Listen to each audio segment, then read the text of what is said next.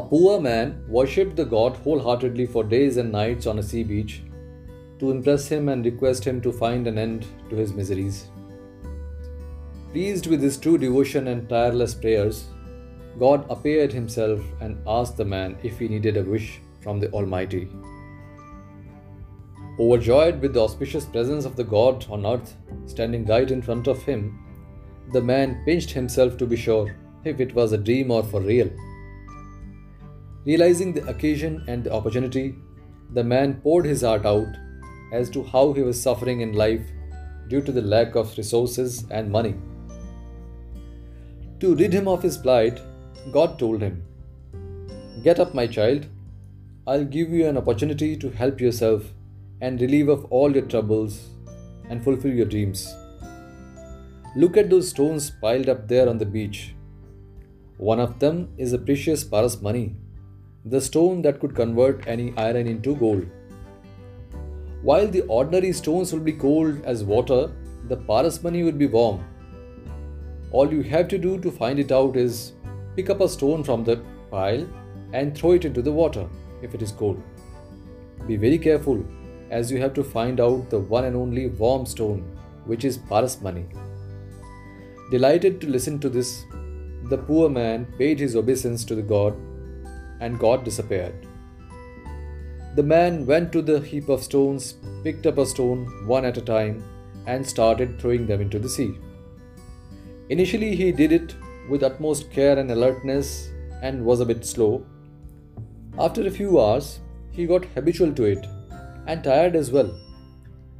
Since he could not find the warm stone, the Paras mani so far, the initial diligence too was fading away and now he was picking up a stone and just throwing it away faster into the sea. Repeating the same monotonous mechanical process, he got hold of another stone, threw it away, and suddenly he realized what he threw last was a warm stone, the priceless Paras mani that he was searching for. But now it was late, as the Paras mani had drowned into the deep water. The only thing left was sheer disappointment or repentance. Have you ever noticed that similar things happen with us in our own struggle of life when we keep looking for those precious opportunities of life or career and then we suddenly realize that we just missed one, possibly due to lack of alertness, care, interest, or patience? Friends, every stone in our life could be an opportunity, a turning point that needs to be attended to diligently and positively. You never know what efforts would lead us to our Paras money.